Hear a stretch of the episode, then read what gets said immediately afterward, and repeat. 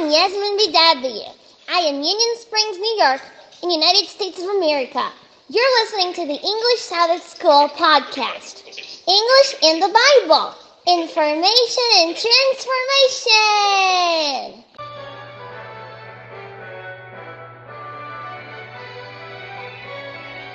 Hello, hello, dear friends. I'm Mo Saina for the English Sabbath School podcast. Lesson 12 for Tuesday. I said Tuesday, December 19th. Today's title Mordecai's Faithful Witness. Yes, he was a faithful witness. But first, let us pray. Dear Heavenly Father, we are so grateful for the many blessings you keep on pouring down on us. Thank you for the Bible examples, people like Esther, Mordecai, that stood the test of time, and despite all the opposition, they were willing to testify about your love, power, and grace. Give us a wonderful study, guide us with your spirit, and bless us as, so that we may bless others. In Jesus' name, amen and amen. Thank you very much, Yasmin, for your kind words for my birthday and also your enjoying uh, listening to our podcast. May the Lord continue to bless you and guide you. Shine on for Jesus, girl. Well, the lesson starts with the following Living as they were in a foreign land, sooner or later, Mordecai and Esther, if they were to remain faithful to God, might have run into trouble. This certainly became the case for Mordecai. So we invited to open our Bibles. Come on, move it, move it, move it. The question is, what happened here and why? So open your Bibles to the book of Esther, chapter 3, verses 1 through 15. I'm going to be reading from the NIV, the New International Version, but please feel free to use any translation that you prefer. The, the subtitle is Haman's Plot to Destroy the Jews.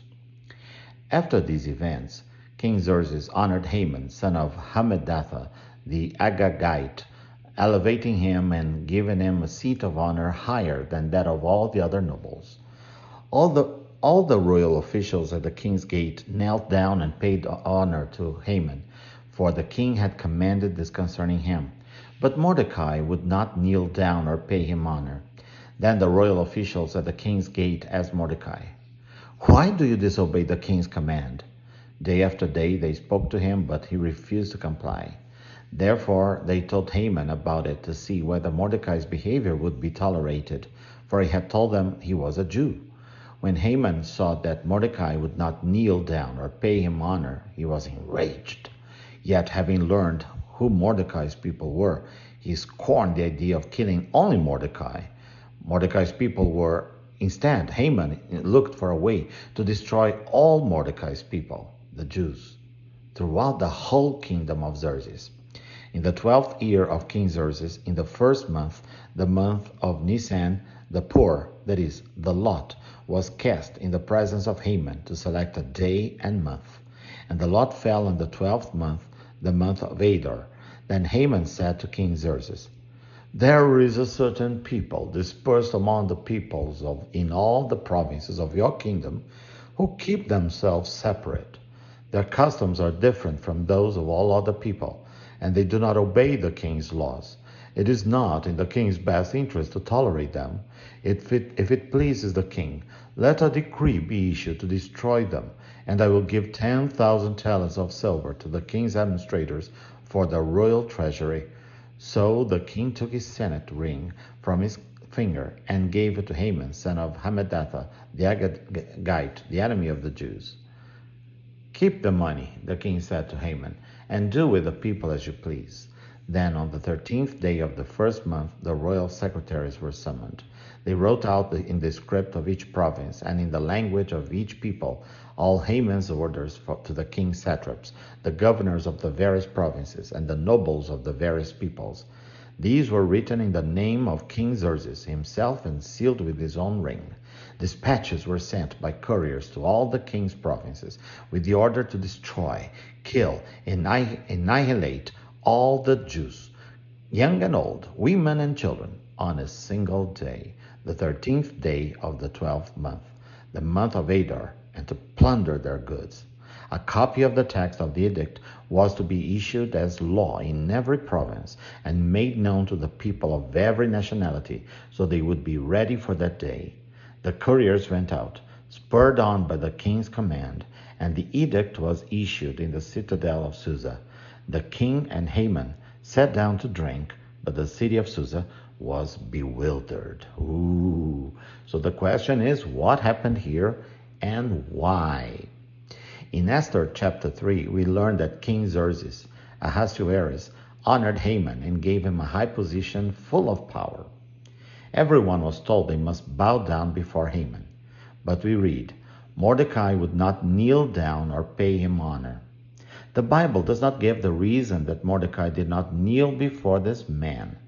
But we know why. He is a faithful Jew. Mordecai is not willing to pay homage to a descendant of Agag, an Amalekite, enemies of his people since the Exodus. How could a faithful Jew kneel down before an Amalekite? Or for that matter, worship anyone but the Lord? Opening a parenthesis here, I, I always thought it was the second reason, because he would not he would not show homage to any person but to the Lord. He would never bow down before any other person. But here they are uh, implying that uh, Haman was a descendant of an Amalekite that was a deadly enemy of Israel. Interesting. Always living and learning. Isn't it fascinating? The lesson continues. Then the king's servants who were within the king's gate said to Mordecai, Why do you transgress the king's command? Though we don't know in detail how he responded, the next verse says that Mordecai had told them that he was a Jew. Surely, in that response, Mordecai had an opportunity to explain that as a worshiper of the God who created the heavens and the earth, he could not worship any sinful human being. No doubt Mordecai was to some degree able to witness about his faith, a faith that he adhered to strongly, that it endangered himself and, unfortunately, others.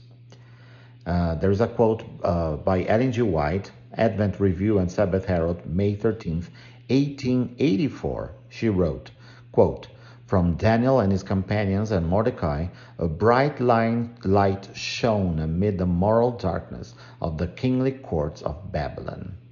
They were shining a light, yes.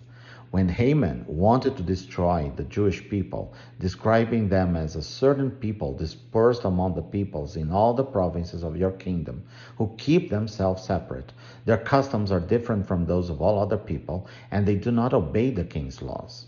Esther 3 8. A people whose customs are different and who do not obey the king's laws, a perfect recipe for persecution. Yes. Opening a parenthesis here, as I'm reading this description in Esther 3, verse 8, about the Jews that they kept themselves separate and their customs were different from those all other, uh, of all the other people, it reminded me of today's France, because France is extremely intolerant um, against differences. They, they, they preach and they defend the idea of equality, but equality in the sense of uniformity. They don't want this, any display of religious belief in public spaces, and, and they kind of really despise and persecute people who stand for their religious faith. It's interesting this. I prefer America. At least there you can be whatever you want to be. For now, okay? But for now, it's way better than France. I'm telling you. Now, focus mode. The question is what are ways, even now, that we might be tested as was Mordecai? How should we respond? Yes, because of course we have to be willing to compromise for different things and show respect to people and organizations and institutions. But if we are mandated or ordered to break one of God's law, uh, we are to say, no, I'm not doing it because I am a Christian. Yes, stand up for Jesus, right? Well, this is the end of lesson 12 for Tuesday, December 19th. I am Hossein, and for more information, please get in touch with us on Facebook, Instagram, Telegram, or WhatsApp. Tell friends about our podcast, available on any podcast platform, and rate us with five stars so that more people may discover us. Thank you, my friends, for listening, for sharing, and for praying with us and for us. Remember, stand up, stand up for Jesus, ye soldiers of the cross. Joy to the world. The Lord is come.